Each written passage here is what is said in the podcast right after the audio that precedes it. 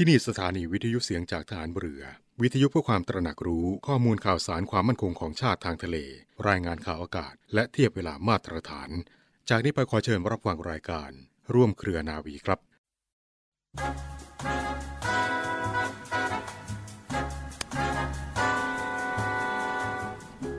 กองทัพหรือกองกำลังของชาติในแต่ละเหล่า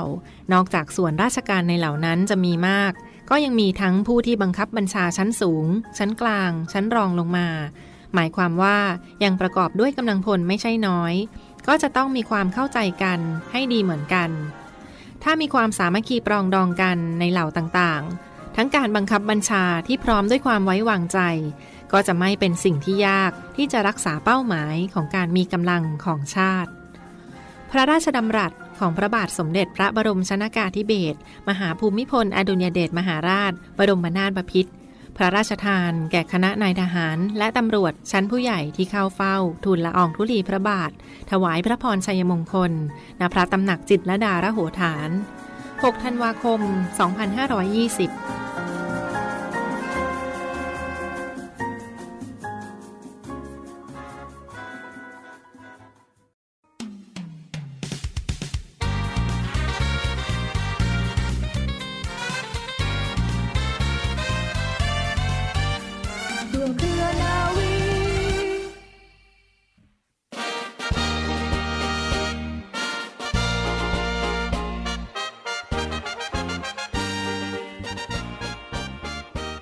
สวัสดีคุณผู้ฟังทุกท่านค่ะ ขอต้อนรับคุณฟังทุกท่านเข้าสู่รายการร่วมเครือนาวี กับเรื่องราวสาระความรู้และข่าวสารที่นำมาฝากคุณฟังเป็นประจำทุกวันค่ะ วันนี้อยู่ด้วยกันเช่นเคยนะคะ กับดิฉันเรือโทหญิงปณิสราเกิดผู้ค่ะ คุณฟังคะเรื่องเล่าชาวเรือในวันนี้ทางรายการมีเรื่องราวประวัติความเป็นมาที่น่าสนใจ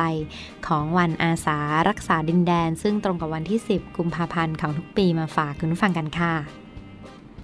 เมื่อวันที่ 10 กุมภาพันธ์ พุทธศักราช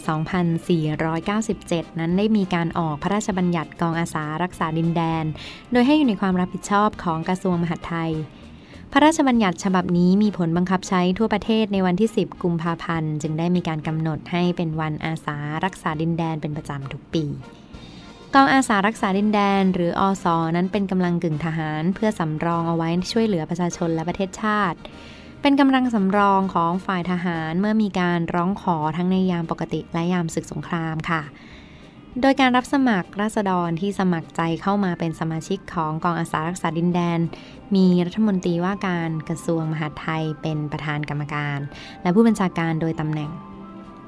หลักการสำคัญของกองอาสารักษาดินแดนนั้นก็คือการจัดเตรียมกองกำลังสำรองเอาไว้ เพื่อช่วยเหลือประชาชนและประเทศชาติ ในยามปกติและยามสงคราม เพราะว่ามีรูปแบบและระบบของการจัดการที่ชัดเจนมากยิ่งขึ้น จึงได้ถือเอาวันที่ 10 กุมภาพันธ์ให้เป็นวันคล้ายวันสถาปนากองอาสารักษาดินแดน ซึ่งในปีพุทธศักราช 2497 นั้นได้มีการประกาศใช้พระราชบัญญัติ กองอาสารักษาดินแดน ในวันที่ 10 กุมภาพันธ์ 2497 ไปแล้วค่ะ ต่อจากนั้นมานะคะเป็นผลให้เกิดกิจการในด้านของพลเรือนอาสาค่ะ โดยมอบหมายให้กระทรวงมหาดไทยเป็นผู้ดำเนินการ ซึ่งในสมัยของรัฐบาลจอมพลปพิบูลสงครามค่ะคุณผู้ฟัง มีแนวคิดในการจัดตั้งหน่วยพลเรือนอาสานะคะ ได้ออกพระราชบัญญัติกำหนดหน้าที่คนไทยในเวลารบ พุทธศักราช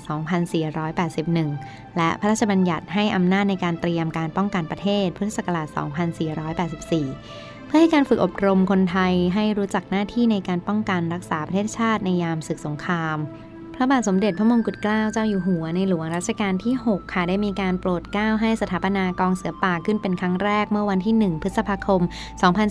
2454 เพื่อให้เป็นกองพลอาสาสมัครและอบรมข้าราชการประชาชน ให้รู้จักรักชาติ แม้จะไม่ใช่ทหารก็ตามค่ะสำหรับบทบาทและหน้าที่ของ อาสารักษาดินแดนนะคะคุณฟัง กองอาสารักษาดินแดนนั้นเป็นกองกำลังอาสาสมัครสำรองทั้งหญิงและชายค่ะที่ไว้ช่วยเหลือประชาชนและประเทศชาติ ทั้งในยามปกติและยามศึก ภายใต้สังกัดกรมการปกครองกระทรวงมหาดไทย ซึ่งพระราชบัญญัติกองอาสารักษาดินแดนพุทธศักราช 2497 นั้นได้กำหนดบทบาทภารกิจของสมาชิกอสอเอาไว้ค่ะ ว่าในเรื่องของการบรรเทาที่เกิดจากธรรมชาติ หน้าที่ของอาสารักษาดินแดนนอกจากจะช่วยสอดส่องดูแลความสงบเรียบร้อยของชาติบ้านเมืองแล้ว อย่างป้องกันการกระทำของข้าศึก และช่วยบรรเทาภัยที่เกิดจากธรรมชาติอีกด้วย ซึ่งหากมีเหตุการณ์หรือภัยธรรมชาติที่เกิดขึ้นไม่ว่าจะเป็นน้ำท่วม ไฟไหม้การช่วยเหลือจึงเป็นไปตามหน้าที่และความรับผิดชอบด้วย 2. นะคะการรักษาความสงบค่ะ กลุ่มอาสาสมัครจะทำหน้าที่ตำรวจรักษาความสงบภายในท้องที่ร่วมกันกับพนักงานฝ่ายปกครองหรือตำรวจ ซึ่งแม้จะไม่มีอำนาจเท่าเทียมเหมือนตำรวจ แต่ก็สามารถทำหน้าที่ดูแลรักษาความสงบของบ้านเมืองได้เช่นกัน การป้องกันการจารกรรมรับฟังและรายงานข่าวค่ะ สมาชิกอสอนั้นสามารถที่จะเป็นกำลังสำรองส่วนหนึ่งที่พร้อมจะเพิ่มเติมและสนับสนุนกำลังทหารได้เมื่อจำเป็น ภารกิจในปัจจุบันที่ได้รับมอบหมายจากรัฐบาลและกระทรวงมหาดไทยซึ่งนอกจากจะช่วยเหลือตำรวจแล้วยังทำความช่วยเหลือ ให้ความสะดวกแก่ฝ่ายทหารตามที่ทหารต้องการ และตัดทอนกำลังค่าศึกได้ด้วยค่ะ สำหรับคุณสมบัติเบื้องต้นของผู้ที่จะมาสมัครเป็นอาสารักษาดินแดนนะคะ คุณผู้ฟังก็จะต้องเป็นผู้ที่มีสัญชาติไทยวุฒิการศึกษาไม่ต่ำกว่ามัธยมศึกษาปีที่ 3 หรือเทียบเท่า เป็นผู้ผ่านการเกณฑ์ทหารแล้ว หรือเป็นผู้สำเร็จการศึกษาวิชาทหารชั้นที่ 3 ขึ้นไป และจะต้องมีอายุ 21-35 ปีบริบูรณ์ ไม่เป็นคนไร้ความสามารถหรือเสมือนไร้ความสามารถค่ะ มีร่างกายที่แข็งแรงสมบูรณ์ ไม่เป็นภิกษุสามเณรหรือนักบวช ไม่เป็นสมาชิกของกองอาสากาชาติ สุดท้ายนะคะ ไม่เป็นผู้ที่มีสันดานเป็นผู้ร้ายหรือเป็นผู้ที่มีพฤติการอันเป็นที่รังเกียจ ไม่เป็นคนเสเพอันธพาลหรือเป็นผู้ติดยาเสพติดค่ะ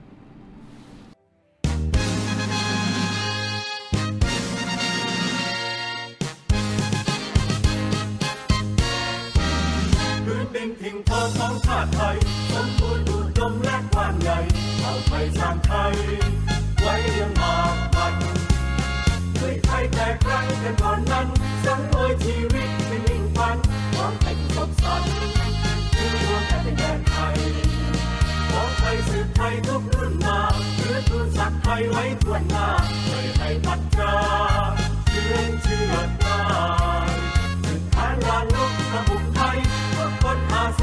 สาขบองไว้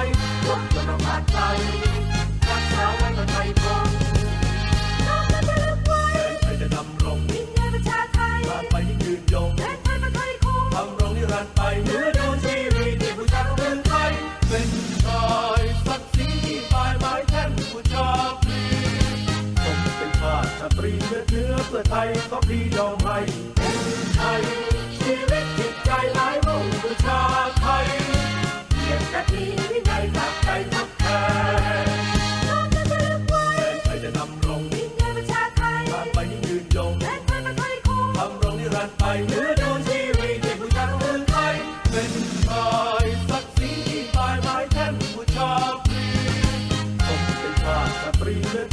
ไทยก็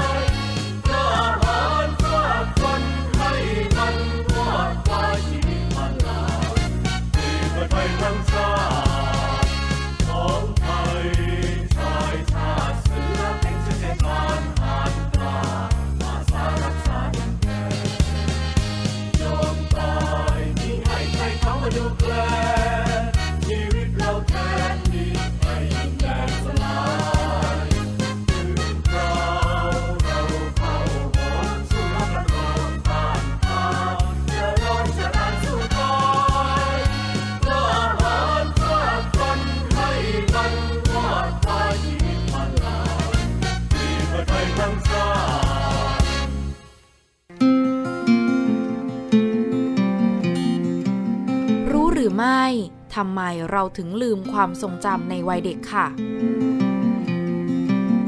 คุณผู้ฟังคะ ถ้าให้คุณลองนึกย้อนกลับไปในอดีตในช่วงวัยเด็ก คุณสามารถนึกได้ไกลแค่ไหนคะแน่นอนค่ะว่าบุคลิกภาพของเราในปัจจุบันนี้นะคะ สะท้อนถึงการรับรู้ในอดีต ซึ่งเกิดจากประสบการณ์ที่รายล้อมตัวเรามาตั้งแต่วัยเด็ก ไม่ว่าจะเป็นประสบการณ์ที่มีความสุข หรือว่าข่มขืนใจนั่นเองค่ะ แล้วความทรงจำในวัยเด็กเหล่านั้นมันหายไปไหนเสียล่ะ ความทรงจำของการเดินครั้งแรก การได้ลิ้มรสอาหารครั้งแรก การได้มองเห็นหน้าพ่อแม่ครั้งแรก สิ่งเหล่านี้นะคะมีกลุ่มนักวิทยาศาสตร์ที่สนใจศึกษาความทรงจำในวัยเด็ก พวกเขาเนี่ยได้นิยามการหลงลืมในวัยเด็กว่า childhood amnesia โดยความทรงจำที่พอจะจับเขาได้จริง ๆ จะเกิดขึ้นในช่วง 3 ขวบแรก ที่ต้องเริ่มเรียนรู้ภาษา ซึ่งมีความทรงจำเป็นการสื่อสาร แต่หลังจากนั้นนะคะความทรงจำในช่วง 7 ขวบกับเลือนรางอีกครั้งหนึ่ง กลายเป็นความทรงจำที่ยากจะเรียกคืนนั่นเองค่ะ แต่มันสูญหายไปอย่างถาวรหรือไม่ เราไม่สามารถเรียกมันกลับคืนมาเลยหรือเปล่านะคะ เราอาจต้องมาสำรวจสมองกันก่อนค่ะว่าธรรมชาติของความทรงจำเนี่ยเกิดขึ้นอย่างไรในขณะที่คุณยังแบบเบาะค่ะ ช่วงที่ความทรงจำถูกหลงลืม และหล่นหายมากที่สุดคือช่วงก่อนประถมวัย ซึ่งเป็นช่วงที่สมองมีพัฒนาการอย่างก้าวกระโดด ในตอนที่คุณเข้าสู่ช่วง 2 ขวบ สมองจะมีน้ำหนักเฉลี่ย 25%จะกระโดดไปเป็น 75%เห็นได้ว่าสมองเติบโตโดยใช้ระยะเวลาไม่นานค่ะ และในเมื่อสมองมีพื้นที่มากขึ้น ความทรงจำก็น่าจะถูกเก็บไว้ได้มากขึ้นใช่ไหมล่ะคะ แต่ในความเป็นจริงแล้วนะคะ สมองนั้นไม่ได้ทำงานตรงไปตรงมาเหมือนอย่างหน่วยความจำฮาร์ดดิสก์ในคอมพิวเตอร์ค่ะ เพราะแม้ว่าสมองจะใหญ่ขึ้น แต่สมองส่วนศูนย์กลางความทรงจำและการตระหนักรู้หรือว่าฮิปโปแคมปัสนั้นยังไม่ได้สุกงอมเต็มที่นั่นเอง ในขณะที่สมองส่วนหน้าที่มีหน้าที่ในการคัดกรองข้อมูลที่จำเป็น และพัฒนาความสามารถในการจำแนกความคิด เริ่มมีจุดประสานประสาทแน่นหนาขึ้นค่ะและพัวพันกันมากขึ้น ในช่วง8-24 เดือนแรกที่เราเกิดมา นักประสาทวิทยานะคะ มีความเห็นว่าช่วงที่สมองเด็กเติบโต จะเริ่มเปิดรับสิ่งเร้าต่างๆ และอ่อนไหวต่อสัมผัสต่างๆ ค่ะ เพื่อเอามาจัดเก็บเป็นข้อมูล แต่เพราะว่าความทรงจำเหล่านี้ไม่ได้ถูกจัดเก็บอย่างเป็นระเบียบ แต่ส่งผ่านข้อมูลกันอย่างยุ่งเหยิงเนื่องจากสมองยังต้องใช้เวลาในการเชื่อมต่อเซลล์ประสาท แต่ละส่วนเข้าด้วยกัน เหมือนงานเดินสายไฟนั่นเองล่ะค่ะที่ยังไม่เสร็จสิ้นดีทำให้ความทรงจำช่วงนี้ดูเรือนลางไปค่ะ ยังไงก็ตามนะคะ สมองในช่วงที่ยังเป็นเด็กนี้เองที่สำคัญมาก เพราะว่ามีการเปิดรับอินพุตทางประสบการณ์ใหม่ๆทำให้สมองเป็นเสมือนผืนผ้าใบขาวที่สามารถแต่งเติมสีสันได้ และมันจะเติบโตไปเช่นนี้ตลอดชีวิตของเราค่ะ แล้วทำไมเราจึงยากที่จะทบทวนความทรงจำในวัยเด็ก ความทรงจำในวัยเด็กนี่เองนะคะ คุณผู้ฟังแม้ว่ามันจะดูเลือนลาง คุณไม่สามารถจำเรื่องราวได้ครบถ้วน เพราะมันเป็นชิ้นส่วนที่ถูกซอยละเอียด แต่ถึงอย่างนั้นค่ะความทรงจำเหล่านี้มักจะติดตรึงในอารมณ์ค่ะ เช่นนะคะ คุณสามารถจำกลิ่นในบ้านเก่าๆที่เคยอยู่ในตอนเด็กได้ แสงวูบวาบหรือว่าเสียงแว่วในหู รสชาติบางรสที่ติดอยู่ในปากค่ะ แต่ต่อให้พยายามนึกถึงความทรงจำในวัยเด็กแค่ไหนนะคะ เราก็ไม่สามารถประติดประต่อเรื่องราวทุกอย่างเข้าด้วยกันอย่างมีเหตุมีผลได้ค่ะ มีเพียงการรับรู้ถึงสิ่งเร้าที่รุนแรงต่อความรู้สึกที่ตกทอดอยู่ในความทรงจำแทนเนื่องจากก่อนที่เด็กจะมีรูปแบบพัฒนาทางภาษาอย่างเป็นระบบ ความทรงจำส่วนใหญ่ยังยึดติดอยู่กับการมีปฏิสัมพันธ์กับสภาพแวดล้อมโดยตรงค่ะ เด็กไม่มีชุดคำหรือว่านิยามใด ๆ มาอธิบายปรากฏการณ์ที่อยู่ตรงหน้า จึงมีความทรงจำที่หลงเหลือผ่านสัมผัสต่างๆ เท่านั้น เป็นเพียงเศษเสี้ยวของความทรงจำที่อาจหวนมาเพียงแค่วูบเดียว และผ่านไปอย่างรวดเร็วค่ะ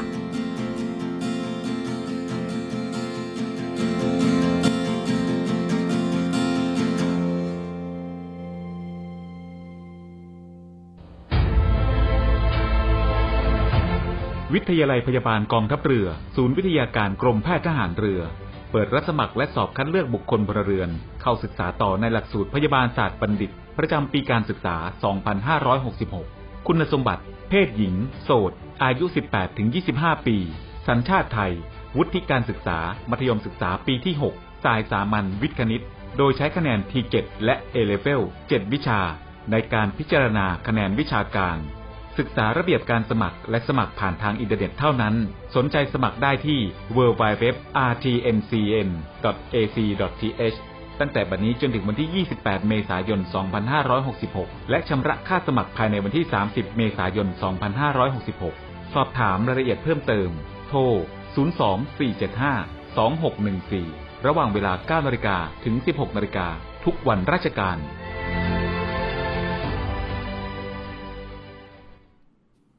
ต่อเนื่องกันในช่วงนี้กับอีกหนึ่งข่าวสารกิจกรรมสำคัญในส่วนของกองทัพเรือในวันนี้นะคะกองทัพเรือได้จัดพิธีเปิดการฝึกกองทัพเรือประจำปี 2566 ในวันนี้เวลา9นาฬิกาที่ผ่านมาในส่วนของ การจัดพิธีเปิดฝึกทร66 ในครั้งนี้ค่ะ ซึ่งในส่วนของกิจกรรมที่สำคัญในครั้งนี้ก็มีการไลฟ์ถ่ายทอดบรรยากาศสดไปเป็นที่เรียบร้อย ในส่วนของช่องทางของ Facebook Fanpage กองทัพเรือรอยัลไทยเนวีนะคะ Facebook Fanpage กองทัพเรือรอยัลไทยเนวีและช่องทางของสถานีวิทยุเสียงจากทหารเรือ สทร 15 สถานี 21 ความถี่ ทั่วประเทศไทย รวมทั้ง Facebook Fanpage ของเสียงจากทหารเรือหรือ Voice of Navy เช่นเดียวกัน คุณฟังก็ยังสามารถรับชมบรรยากาศย้อนหลังได้เช่นเดียวกันสำหรับท่านใดที่สนใจจะติดตามภาพบรรยากาศในครั้งนี้นะเรียกได้ว่าก็เป็นอีกหนึ่งกิจกรรมที่สำคัญในส่วนของกองทัพเรือ และพิธีเปิดการฝึกกองทัพเรือประจำปี 2566 ที่บริเวณ กองบัญชาการหน่วยบัญชาการนาวิกโยธิน กองทัพเรืออำเภอสัตหีบ จังหวัดชลบุรีเมื่อช่วงเช้าที่ผ่านมาค่ะสำหรับกิจกรรมที่สำคัญนะประกอบไปด้วยพิธี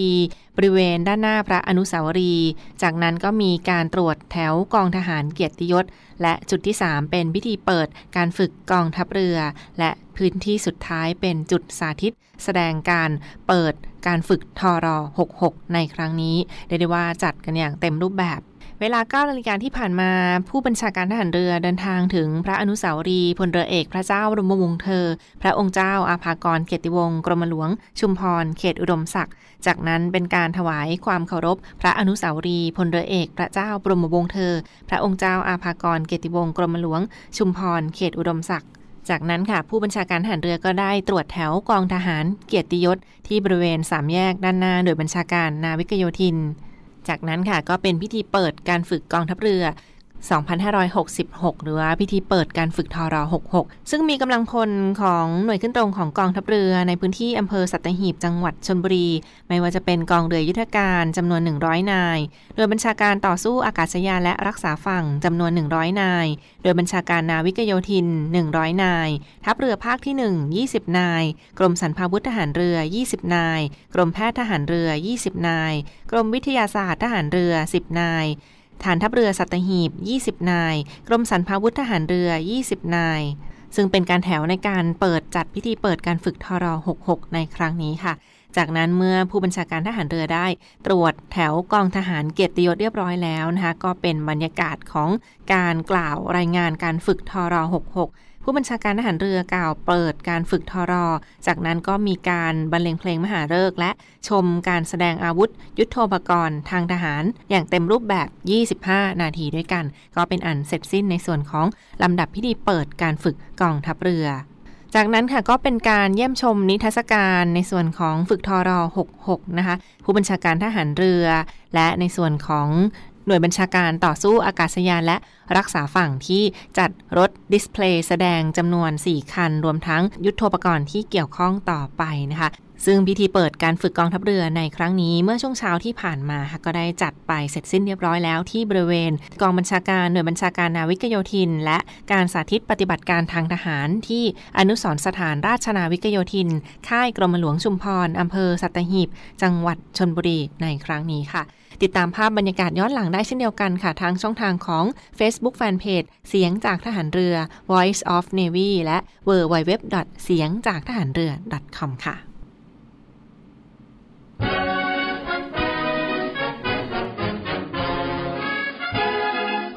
สวัสดีพี่น้องชาวอำเภอสตหีบที่เคารพทุกท่าน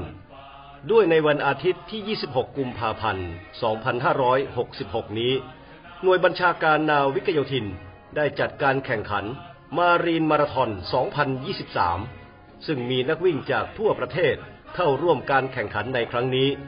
โดยใช้เส้นทางการแข่งขัน เริ่มจากหน่วยบัญชาการนาวิกโยธิน ผ่านตลาดเช้าสตหีบ ชุมชนเลียบชายทะเลอำเภอสตหีบ ผ่านกองเรือยุทธการ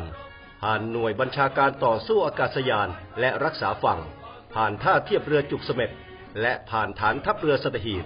ตั้งแต่เวลา 3 นาฬิกาถึง 13 นาฬิกาของวันที่ 26 กุมภาพันธ์นี้ หน่วยบัญชาการนาวิกโยธิน ขอประชาสัมพันธ์มาอย่างทุกท่าน เพื่อให้ทราบถึงเส้นทางและช่วงเวลาดังกล่าวสำหรับการแข่งขันมารีนมาราธอน 2023 พร้อมกันนี้ขอเชิญทุกท่านร่วมชม และเชียร์แสดงความเป็นเจ้าภาพและมิตรภาพที่ดีในการต้อนรับนักวิ่งจากทั่วฟ้าเมืองไทยในครั้งนี้ หน่วยบัญชาการนาวิกโยธิน ขอขอบคุณพี่น้องชาวสตหีบทุกท่าน และขออภัยในความไม่สะดวกมาณโอกาสนี้ด้วยครับ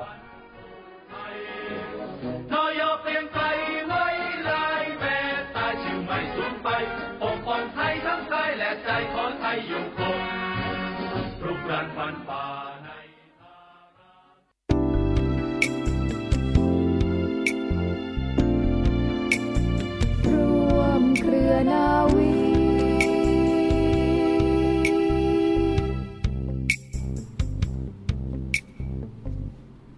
ต่อเนื่องกันในช่วงนี้ค่ะ อีกหนึ่งกิจกรรมเดินวิ่งการกุศลมาฝากคุณฟังกันนะสำหรับท่านใดที่อยู่ใกล้เคียงในพื้นที่ที่อำเภอสัตหีบจังหวัดชลบุรี หรือท่านใดที่สนใจกิจกรรมการเดินวิ่งกันในครั้งนี้นะก็มีในส่วนของอีกหนึ่งอีเวนต์งานใหญ่ปลายเดือนนี้ค่ะ เป็นมารีนมาราธอน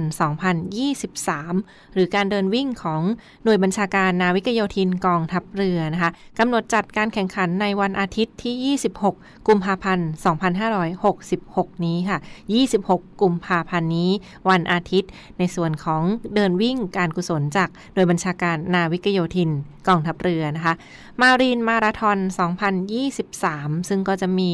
เชิญชวนนักวิ่งมาร่วมเส้นทางการแข่งขันในครั้งนี้ แน่นอนว่าสัมผัสความสวยงามริมฝั่งอำเภอสัตหีบจังหวัดชลบุรีนะที่โดยบัญชาการนาวิกโยธินกองทัพเรือ ผ่านตลาดเช้า สัตหีบ ชุมชนเลียบชายทะเลนะคะและอำเภอสัตหีบ จากนั้นก็ผ่านกองเรือยุทธการ ผ่านหน่วยบัญชาการต่อสู้อากาศยานและรักษาฝั่งผ่านท่าเทียบเรือจุกเสม็ดนะคะและผ่านฐานทัพเรือสัตหีบ ตั้งแต่เวลาเช้ารุ่งขึ้นเลยนะของตีสามของวันที่ 26 กุมภาพันธ์ถึง